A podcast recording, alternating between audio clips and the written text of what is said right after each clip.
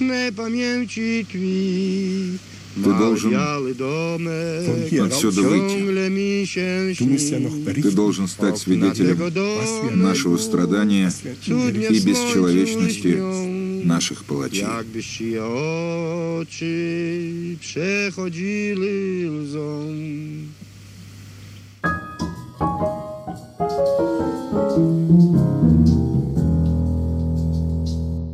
Здравствуйте, друзья! Доброго времени суток! И с вами, как всегда, киногостиная имени Максена Махмальбафа. И сегодня у нас в гостях Иван, Джефф Снеговик Монсон Фурманов. Здравствуйте. Иван. Здравствуйте. Здравствуйте. Илья Жик Медведь Пелецкий. Здравствуйте, Илья. Здравствуйте, здравствуйте, очень приятно быть с Здравствуйте. вами. Здравствуйте. Рады, что вы посетили нас. И сегодня мы обсуждаем поистине эпическое произведение, кинополотно, я бы даже сказал, под названием «Шоа», что означает с «катастрофа» или «уничтожение». И, конечно же, я, ваш бессменный ведущий, ведущий научный сотрудник Института кинодокументалистики имени Максена Махмальбафа Жуков Дмитрий Константинович. Ну что же, начнем, друзья. Наверное, первый мой вопрос касается скорее такой части общей.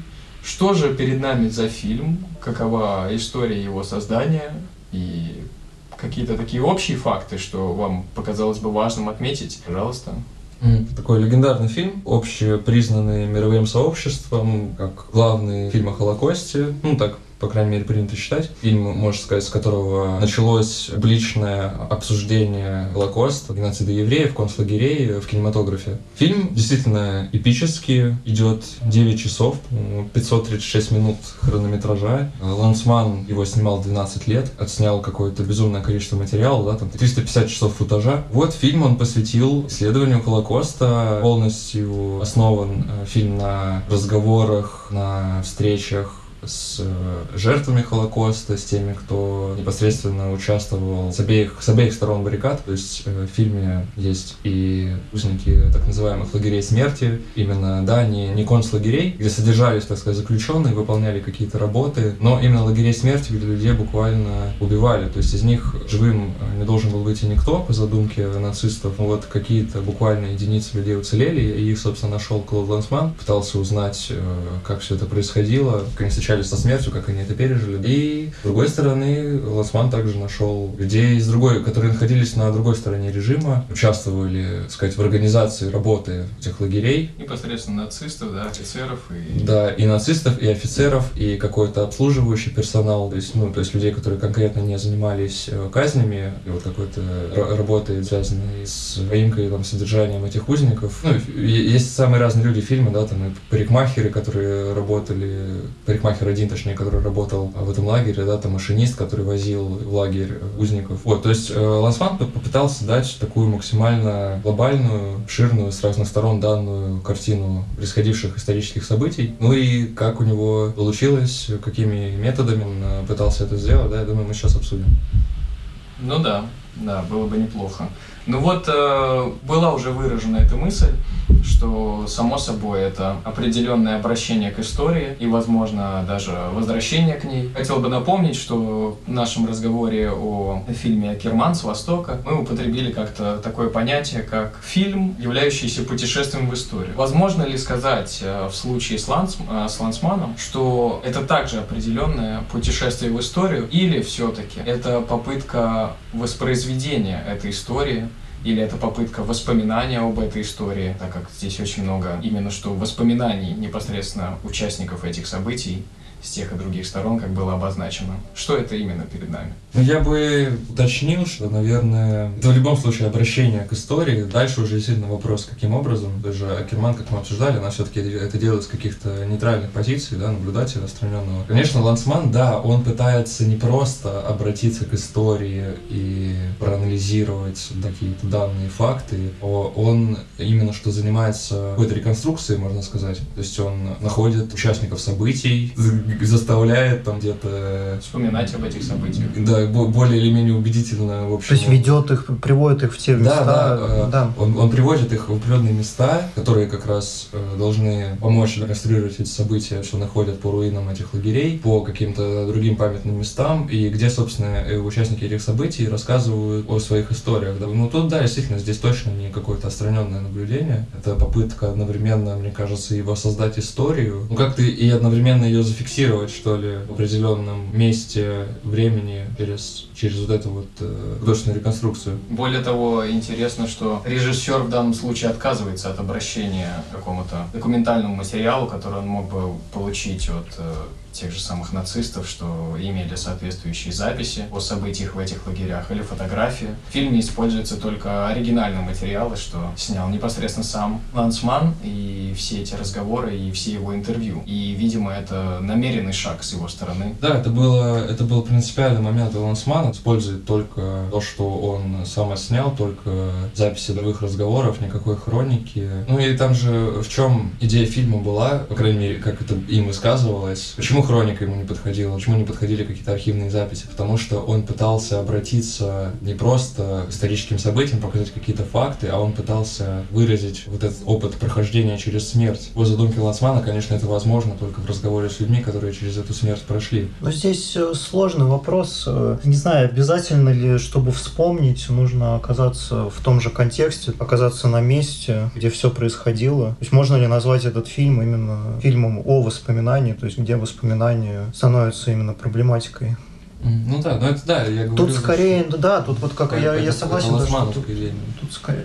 Вот мне ты сказал просто про смерть, мне кажется, что тут как раз возможно дело не, восп... не во воспоминании, а тут скорее вот создать вот это вот какое-то дикое совершенно ощущение, воссоздать, которое становится целью Лансмана. Вспоминать, чтобы вспомнить, не обязательно приходить на эти места, тем более там, не знаю, что Да, мы можем сказать, что цель это какое-то эмоциональное воздействие на зрителя. Ну да, то есть его идея это реконструкция опыта, который да. пережили участники да. этих событий, а не... Мне кажется, вспомнить это что-то другое, но это тоже какой-то, тут уже какая-то сложная философия вступает, которая связана со словами, с разным там их смыслом и прочее, но не знаю, мне кажется, тут скорее не, не о воспоминании все-таки. Ну, я употребил слово именно воспоминания по той простой причине, что по сути весь фильм построен на воспоминании этих очевидцев, ну, да. этих событий. Вот они вспоминают тот опыт, который пережили, да, другое дело. Что... Тут насколько это воспоминание важно самому Лансману, Лансману да, мне кажется, что-то что другое ему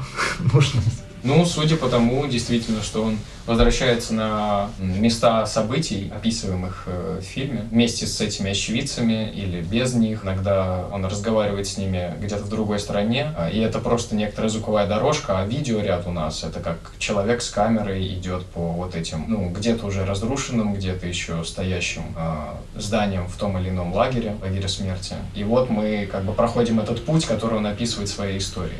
Кстати, это интересно, да, то есть он хочет показать не воспоминания, а он хочет показать именно, как они это проживают. Но это, они как, как бы не вспоминают, они именно живут вот в этом снова. Это...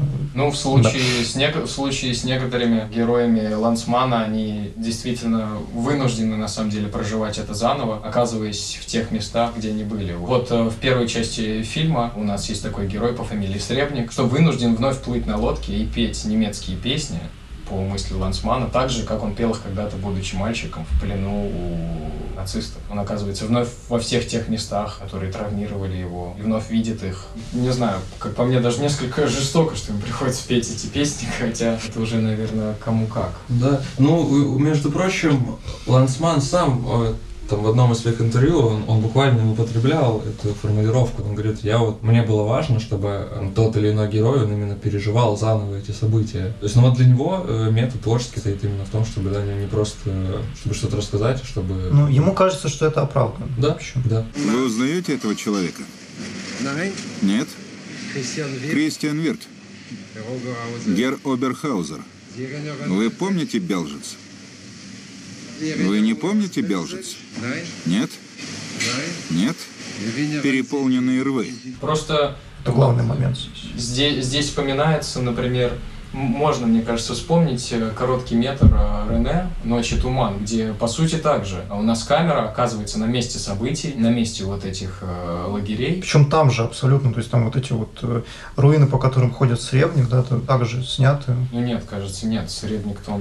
Нет, а там не вот это, там помнишь вот это вот основание, по которому они шли, такой фундамент как будто, который окружал, или это какая-то была стена, или что-то еще? Да, это был то фундамент. Есть, да. да, то есть там вот этот вот фундамент, он как раз тоже показан вроде бы в самом начале у Рене. То есть это тоже, я только не помню, что это, но это, видимо, Освенцим или что? Ну, действительно, только в самом начале не очень много. В основном он показывает непосредственно здание в этом лагере, как там был, была устроена больница, как была устроена тюрьма, как было устроено отхожее место, как было устроено пространство, где людей травили газом и так далее. Эти все пространства есть и у Лансмана, соответственно. Но что делает Рене в данном случае? Он не обращается никаким свидетельством а, непосредственных участников, никаким очевидцам этих событий. Он обращается кинохроники, фотографиям, которые достались вот от нацистов и потом от, э, от освободителей, которые пришли туда, и имеет какой-то художественный закадровый текст, который комментирует это все и создает э, вот некоторый нарратив, некоторую историю. Также э, большое значение для Рене играет музыка. Вот, кстати, у Лансмана музыки-то почти и нету. И, видимо, для него вот это именно что звучащая тишина, давящая, она важна для него также. Сложно, конечно, сравнивать эти два фильма, но можно точно обнаружить обнаружить разницу подходов в таком вот сравнении. Да нет, но если широкими мазками там брать, можно сказать, что Рене просто максимально субъективный и тоже, то есть он не претендует ни на какую объективность, не претендует ни на какую божественную отстраненность. И вообще, да, тоже можно сказать, что это симптоматично, то, что он снимает этот фильм вместе с Крисом Маркером, потому что это именно что эссе с таким очень опять же, вдохновенным монтажом и использованием архивных материалов, как ты уже сказал. Так что да, это совсем другой фильм. Я не знаю, рано еще давать оценки нам или нет на, на этом этапе подкаста, но мне все-таки такой подход кажется более, более аккуратным, в общем. По крайней мере, я сейчас так скажу. Ну, тут же просто позиции изначально авторские очень разные, потому что Рене он как бы подходит к своему изображению этих событий, позиции. Непонятно, как о них говорить, да, давайте вот как-нибудь вот так попробуем. Он рефлексирует очень сильно. Да.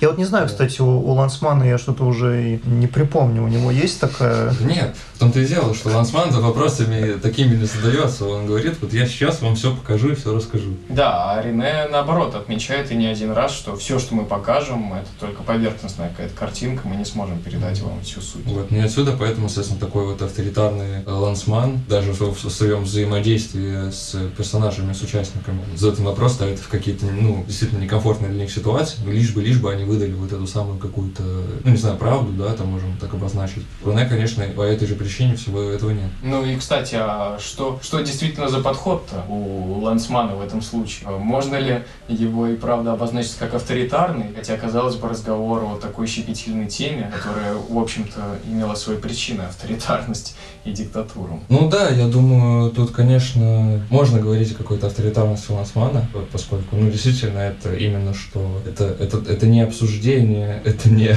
какой-то вопрос, это даже толком, ну, не рефлексия, это именно что заявление с его стороны. Вот был Холокост, он был такой. Здесь, э, ну, действительно, мы можем сказать, что в этом есть какой-то такой момент сомнительный, может быть, этический, да, как можно говорить о Холокосте, который был вызван тоталитарным режимом, режима, в принципе, вот таким вот отношением к людям нечеловеческим. И как можно говорить, ну, тоном, который тоже авторитарен по своей сути, который, который не задается вопросом, который именно что утверждает. Мы, конечно, да, можем задать вопрос к Лансману. Вот, опять же, непонятно просто, а как, а как на самом деле говорить? Ну, я, да, я задаю, я задаю такой же вопрос, какой задавал Ален Рене, но вот дело в том, что мне позиция Ален Рене тоже не кажется, ну, такой полностью удовлетворительной, потому что, ну, все-таки такое чувство возникает, что если мы заявляем, вот если мы говорим о такой сложной теме и пытаемся как-то к ней подойти, и при этом мы с порога как бы говорим, что нет, мы ничего не знаем, все, что мы говорим, там неполноценно и поверхностно, то в этом может быть тоже какая-то уловка, какая-то попытка, может быть, себя самого обезопасить, выстроить какую-то безопасную дистанцию и, так сказать, снять с себя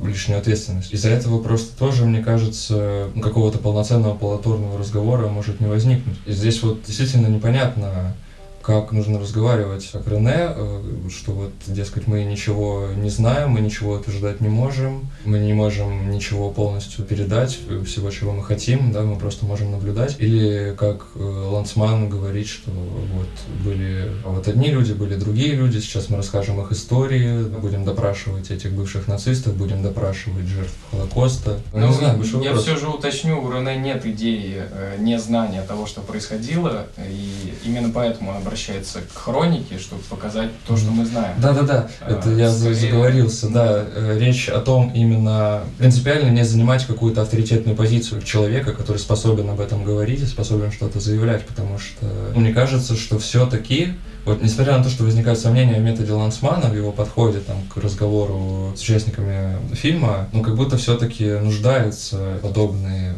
разговор а, в том, чтобы какой-то человек все-таки пришел и, так сказать, авторитетно мог заявить хоть что-то со своей стороны, потому что иначе действительно рискует э, превратиться в какое-то бесконечное перекладывание ответственности и дистанцирование, mm-hmm. да, когда мы все говорим, вот мы не можем ничего об этом говорить, мы не можем ничего заявлять, но тогда непонятно, к чему мы придем. Ну, это крутая мысль э, в плане того, что э, эта мысль, она вот в контексте разговора тоже на подумать по поводу того, как соотносится этика, этика с эстетикой, да, и то есть занимая такую позицию Рене, имеет ли превосходство эстетическое перед Лансманом? Или он имеет только моральное превосходство над ним? Потому что моральное, я думаю, вот именно этическое превосходство Рене перед Лансманом, оно, мне кажется, бесспорно. Именно из-за того, что он просто более аккуратен. Угу. Но является ли это превосходство эстетическим, это очень большой вопрос, потому что не всегда неэтичное не эстетично. Здесь, э, может быть, да, не всегда,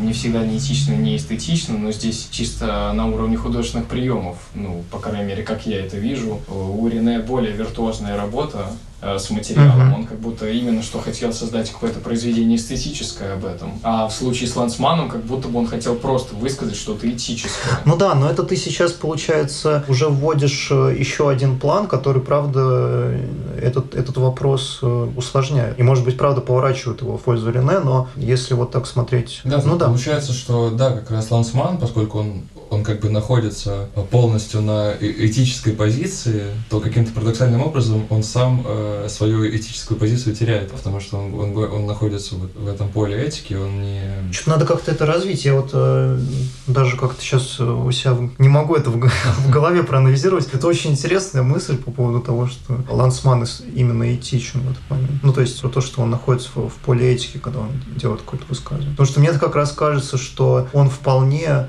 находится в очень определенной эстетике, какой-то такой, можно сказать, авангардной. Мы же вот, ты же сказал, Илья, по поводу тоталитаризма. Mm-hmm. Ведь известно, что вот эти все попытки какого-то перехождения там через человеческую природу, попытки там достичь какой-то тотальности в авангарде, попытка показать все, попытка показать какую-то какую объективность, а, попытка показать все мнения, оно в итоге, ну да, есть такие, есть такие заявления, что это привело в итоге к, к тоталитарным режимам, там, 40-х, 30-х годов. И такими, таким образом говорить о Холокосте это странновато. То есть здесь именно идет, вот я даже не знаю просто, э, в чем здесь проблема. Это надо просто как-то отдельно об этом, видимо, сказать. Наверное, тут именно эстетический вопрос включается, что просто это как, как, как бы безвкусно, что ли, я не знаю. Мы говорим об отсутствии вкуса в месте, в котором это отсутствие вкуса вдруг становится и отсутствием э, этики какой-либо.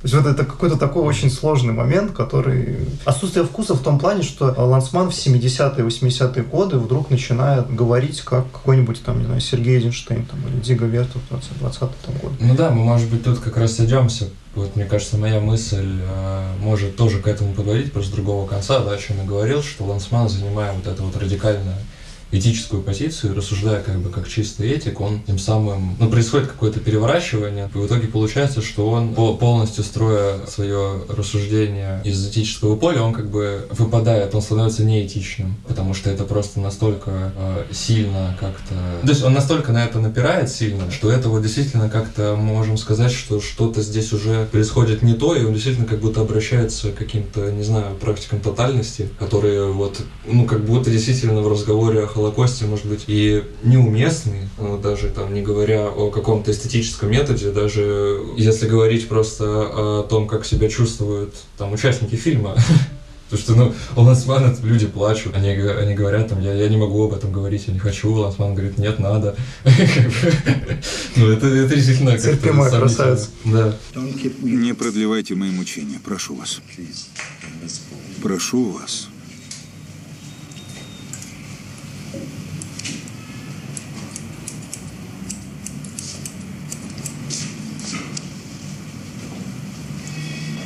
Я предупреждал, что будет сложно.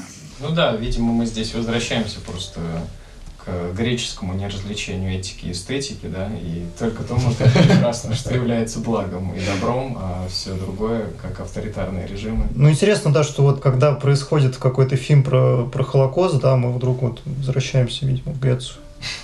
Ну, скорее всего, это так, потому что, я не знаю, это правда, это настолько совершенно дикая связка, да, такая плотная, где непонятно вообще, то есть надо, получается, вот опять же, я сейчас опять же к этому возвращаюсь, что нужно снять фильм со вкусом и в то же время никого не обидеть, но мне кажется, что эта задача достаточно тривиальная, то есть в том плане, что она правда простая, то есть не нужно никакого изъема. А вот когда мы начинаем какой-то делать изъем, как делает Лансман, и тут вопрос, кстати, а помнишь, мы тоже, мы же это ведь обсуждали тогда, и я не помню, к чему мы пришли, по поводу того, вообще, какой опыт у Лансмана. Он же был, ты говорил, э, этим э, сопротивлением, он, по-моему, участвовал, да, но сам ли, сидел ли он сам э, в концлагере? Нет, нет, нет, в том и дело, да. То есть можно ли вот так вот? Ну, то есть он, получается, использует других, чтобы выразить себя, но это как-то... Нет, но мы сейчас можем да, это... как на какую-то скользкую дорожку свернуть, типа ты там не был, ты не можешь об этом говорить, да? Нет, ну в том и дело, что... Нет, нет, он может... Нет, в том и дело, что можно просто по-разному об этом говорить. Рене тоже там не был, но он говорит, э, не используя mm-hmm. других, чтобы себя выразить. А тут, получается, Лансман создает целую систему, которая как бы является выражением его, да, и в то же время он использует других, чтобы они ему как бы помогли вот эту систему одухотворить. Это какая-то, в общем, грязь. Рене в этом плане, он, э, мне кажется, просто как-то честнее, потому что он э, не использует чужие голоса, тем более так как это происходит? Тут действительно возникает такой вопрос. А, Все-таки именно, может быть, чтобы начать разговор какой-то серьезный, вот не, необходим ли все-таки какой-то человек, который возьмет на себя ответственность, да, чтобы залезть в эту грязь, а не побоится, даже если ну, это будет неправильно, может быть, как-то. Но это очень круто, потому что это правда, это, мы сейчас это обсуждаем как уже какой-то факт, вот как свершившийся. Это правда фильм, который является целостным таким объектом, который мы можем рассматривать. Да, мы можем его как-то там отрицательно оценивать и прочее, но да, это,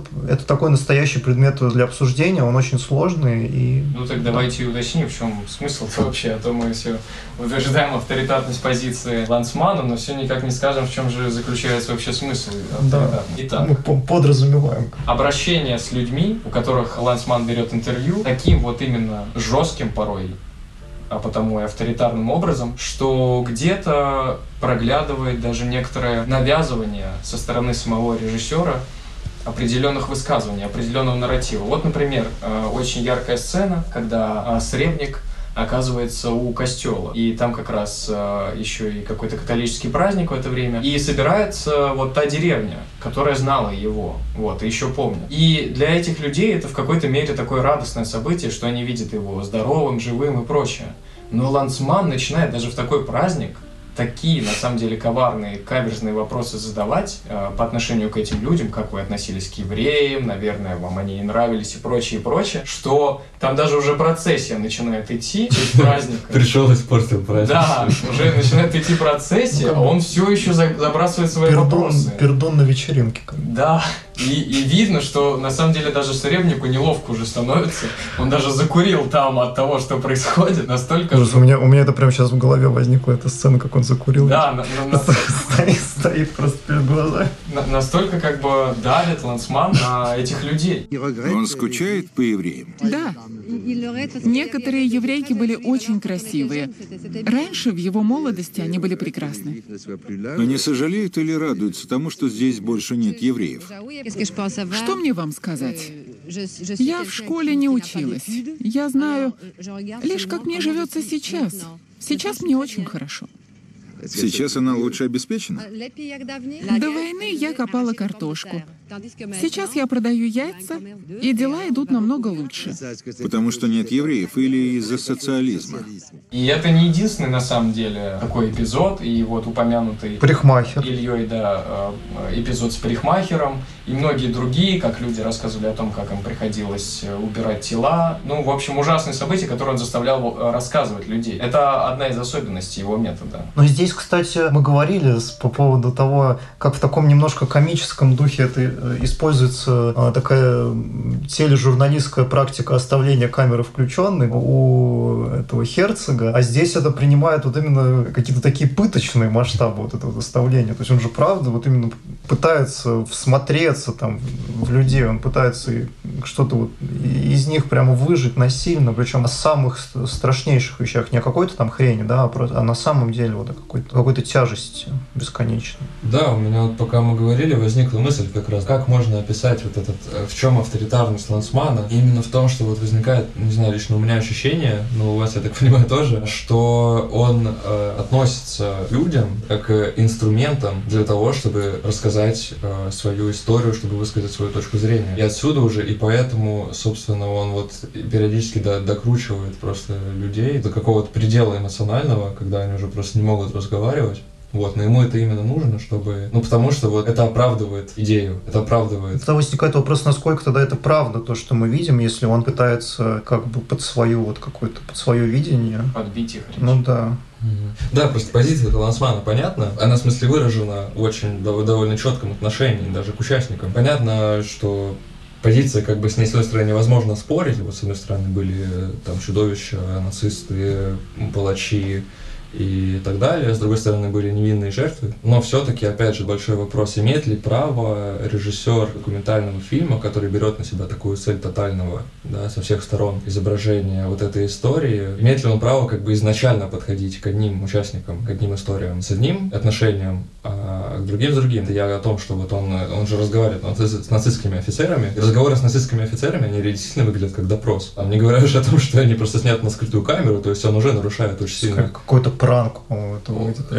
он уже нарушает как бы их вообще э, лишние границы, все возможные, тем, что он не говорит им о том, что он их снимает, и дальше он как бы закидывает их этими вопросами, пытаясь вывести их на э, ну, какие-то эмоциональные ответы, как бы, чтобы вот высветить, да, и это вроде как цель благородная, с которой сложно сильно спорить, ну, Я помню, он даже заставляет одного офицера петь песню, которую... да, да, то есть совершенно, но это какое-то издевательство иногда просто выглядит. Вот. И с одной, стороны, конечно, сложно требовать от Лансмана, покажи нам человечного нацистского офицера, как-то оправдай его. Но все-таки... Да нет, но право по... Смотри, прошу прощения, просто э, он, короче говоря, не был в концлагере, да, сам. Э, У него права нет об этом говорить. Но мне кажется, что э, единственное, почему у него есть право об этом говорить, это потому, что он занимает позицию Бога. Мне кажется, это единственный, единственный здесь момент. Да, ну, То есть это вот- Не бога, да, какого-то, скорее, пророка. Да, здесь правда... Какого-то голоса. Единственное, морали. это единственное, это единственное его оправдание, но это реально настолько странное оправдание, что какое дикое у него совершенно чувство собственной важности, если он Кстати, по каким-то формальным э, признакам этого фильма действительно можно было бы заключать о его таком очень возвышенном видении своей миссии. Во-первых, это и хронометраж, который мы имеем, перед нами какой-то просто гиперфильм, и эпиграф ко всему этому фильму, который взят э, из Ветхого Завета, да? дам им имя вечное. Да, да, дам им им- имя вечное. Соответственно, видимо... Это говорит Бог. Ну да, да. То есть вот в том, в том и дело, что он как бы... Ну да. Да, э, также момент, что он вроде бы вот ищет всех этих очевидцев, их все-таки не так легко найти после всех этих событий, ему приходится разъезжать по всему миру. У него, наверное, есть эта идея, что если он найдет так много людей, то это будет максимально объективная вещь, а еще и покажет разные стороны и нацистов, и евреев, которые э, пережили все эти события. То есть у него как будто бы вот по этим трем пунктам действительно можно было бы заключать какое-то утверждение себя как... Нет, ну лица. даже э, тут даже дело не в том, чтобы показать как можно большее количество людей, а тут дело э, в том, что мы можем показать ограниченное количество людей, но связать их вот этой божественной конструкцией, связав это ограниченное количество людей божественной конструкции, мы выходим именно на уровень всеобщности. И мне кажется, это вот единственное да, оправдание, почему этот фильм можно назвать, э, можно назвать объективным в, какой, в какой-то мере. Потому что я просто помню, когда мы обсуждали это вот еще до подкаста, я говорил о том, что этот фильм недостаточно объективный, просто потому что, мне кажется, количество персонажей, оно очень ограничено. Но сейчас вот мне кажется, да, что именно эта божественность взгляда, она нас выводит, мне кажется, на какой-то уже над, над уровень, и вот именно поэтому мы можем говорить, да, наверное, о какой-то объективности, хотя, ну, кстати, я думаю, она выдуманная совершенно. Кстати, судя по его отношению к нацистам и тем, кто участвовал в организации всех этих лагерей, здесь и Бог. Э, Но он каратель. каратель. Да, здесь Бог соответствующий, ветхозаветный, между прочим, дан нам. Так что и неудивительно, что дан такой эпиграф, и неудивительно, что можно обвинять Лансмана в необъективности, потому что с позиции ветхозаветного Бога на самом деле это объективная позиция. И, соответственно, в разговоре о том, как же можно говорить о Холокосте, кажется возможным вспомнить и высказывание Адорна о том, что поэзия после Освенцима невозможна. И, Варварство, да. Да. И у нас ведь э, в истории был чудесный пример такого поэта, который все же вызвался писать после Освенцима и, кажется, делал это вполне себе удачно. Я имею в виду, конечно же, Пауля Целана. Как э, мы могли бы отметить его поэтику, его стилистику, вообще его говорение после подобных событий, при том, что он был непосредственно узником нацистского лагеря. То есть можно, да, можно сказать, что э, говоря о Целане, мы, как и с Лансманом, мы имеем дело с такой очень цельной, опять же, с таким цельным э, объектом да, искусства, который можно много анализировать и рассмотреть какие-то категории, которыми он пользуется. Он э, идет по пути Алена Рене в плане именно какой-то отстраненности, но здесь это отстранение, оно совмещено с его собственным опытом переживания вот этих лагерей смерти. И это отстранение достигает настолько болезненного а, масштаба, что это, правда, все вот в, в какой-то совершенно очень мощный сгусток в итоге выливается, поэтический. О чем тут идет речь? То есть это, во-первых, сам факт того, что он выжил. Здесь имеет место посмертное существование, то есть э, некая вина выжившего перед теми, кто погиб, то есть человек должен был умереть, но он не умер, и поэтому он как бы тоже умер, и поэтому здесь э, попытка говорить э, языком мертвых. Интересно, что он избирает именно немецкий язык для своей поэзии. Это тоже, можно сказать, какой-то такой злой, темный, тяжелый очень иронией, в то же время используя паратаксис, совершенно очень часто бессвязанные какие-то, как будто бы обрывки речи вбрасываемые. Вот эти вот как бы, да, вьетнамские флешбеки такие, появляющиеся очень резко. В целом этот язык очень близок к молчанию, просто потому что молчание, оно как бы ничего не означает. Тоже попытка вот именно достичь максимального отстранения. Да, очень вот хорошо можно связать э, Целана с, с Лансманом, как раз потому, что мы видим перед собой какие-то, ну, совершенно противоположные модусы говорения, когда Лансман нас выбирает путь именно заявления утверждения, такого прям стремления к какому-то объективному высказыванию, в то время как Целан, ну, находясь, в общем-то, в похожей позиции, в смысле, что у него тоже стоит перед собой задача как-то осмыслить этот опыт, Правда, в случае Целана это какой-то собственный опыт. Но Целан в итоге приходит к совершенно другому способу обращения с этим опытом, с этой историей. А Целан это как раз э, не заявляет нам вообще ничего. И он именно что даже самой... Э... Но он не чувствует в себе права. В общем, да, это... э, он, он именно что он действительно как человек, который это как бы одновременно и пережил, и одновременно погиб, он как будто бы наоборот пытается из своей поэтической речи, э, ну не то чтобы выбросить, да, он просто из нее исключает вообще все возможности вот этого, вот этой э, авторской авторитарности, вообще какого-то заявления, и именно дает нам какой-то поток, вот эту часто бессвязную речь с какими-то нарушенными смысловыми связями, с разрозненными образами, которые нам даже не столько показывают или заявляют нам что-то, а скорее передают что-то более глубокое, чем просто историю, чем некий субъективный опыт. И здесь вот как-то действительно можно сказать, что Целан, выбирая вот этот язык действительно молчания, отстранения, как бы такой не язык, как-то остроумно получается, что вот Адорно нам сказал, что нет поэзии после Холокоста, оно невозможно. И Целан, как бы, да, он действительно, он пишет стихи, но это при этом совершенно не те стихи, о которых, по всей видимости, говорил Адорно, Но да. он это пишет уже- не стихи. Да, это не стихи, это что-то совершенно новое, это действительно какой-то способ говорить через отсутствие речи. Здесь- Лансман он пишет вот именно, что Лансман Да. занимается поэзией. Тут не о том, что поэзия невозможна, тут о том, что поэзия является варварством. То есть скорее о том, что модернистская поэзия, вот именно такая, да, авангардная, тоталитарная, а в каком-то смысле поэзия, она является варварством. Может быть, правда, варварство это может быть как раз отсутствие вкуса, о котором мы говорили. Ну, а- Адорно же говорит, да, невозможно в смысле этическом, что это, это невозможно, потому что ни один человек не имеет такого права просто. И здесь действительно как будто бы вот как раз-таки у Целана получается выйти на какой-то уровень объективности и глобальности через отсутствие этой объективности и глобальности, время как Лансман, он как бы идет по прямому пути, такому самому очевидному. Но получается ли у него, я вот, честно говоря, не знаю. Нет, в каком-то смысле, конечно, получается, да, тут вопрос все-таки действительно, ну, возвращаемся снова к этой этике, к морали, кто стоит выше, кто заходит дальше. И Целан, возможно, действительно, там, говорят, что смерть это немецкий учитель, он э, поднимается на какую-то большую высоту, чем Лансман, который пытает этого нацистского офицера своими вопросами. Ну, возможно, здесь можно было бы сказать, что для самого Цилана такое говорение и неговорение – это определенная разновидность э, художественной терапии, да, изживания вот этого катастрофического опыта. А Лансман как будто бы стремится вновь создать эту катастрофу, и поэтому и орудие его – это, конечно, конкретное говорение, настойчивое, навязчивое, доходящее до пытки. Ну тут ведь все, все равно, вот видишь, тут, ви- видимо, разница в том, что... э, Я, кстати, вспомнил, да, это, это тоже одна из таких э, категорий, которые часто применяют, говоря о Целане, говорят о вот этом все, равно говорении. Когда у тебя есть э, какая-то травма, и ты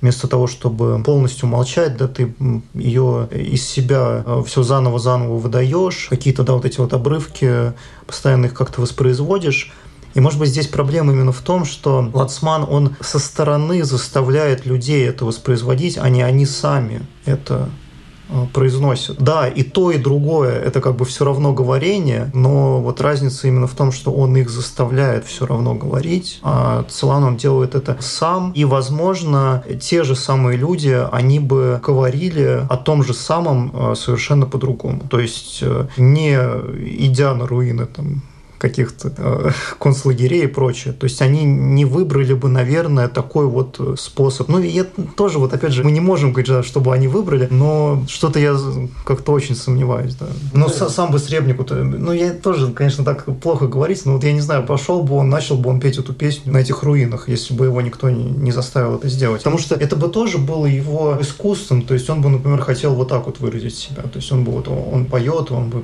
приходил и пел на этих руинах. Но мне кажется, он бы так сам не делал. Ну да, здесь мы снова просто возвращаемся к этому моменту, что для кого является инструментом, да, потому что, ну, все-таки тут можно сказать, что инструмент Целана – это как бы его речь и ничего больше, а инструмент Лансмана – это вот эти люди. Чужая речь. Чужая речь, да, именно что чужая речь. Ничего больше. Э, И поэтому возникает такая... такая Правда, сложность. корень в том, что, может быть, он не сам говорит. Это вот э, так- такое открытие, к то- к которому мы, видимо, пришли за, за время этого подкаста, то, что это главный, главная проблема, видимо, Лансмана, то, что он не сам это все говорит, а заставляет других. Ну что же, друзья, и на этом наш очередной выпуск подошел к концу. Сегодня у нас в гостях были Иван, Джефф Снеговик, Монсон Фурманов. Спасибо, Иван. Да, да, спасибо. Были рады вас видеть. И Илья Пелецкий. Спасибо, Илья. Спасибо. Спасибо за... Спасибо, спасибо. Ну и, конечно же, ваш бессменный ведущий, ведущий научный сотрудник Института документалистики имени Максима Махмальбафа Жуков Дмитрий Константинович. И наш синематографический салон заканчивает свое вещание. Всего вам доброго. До новых встреч. До свидания.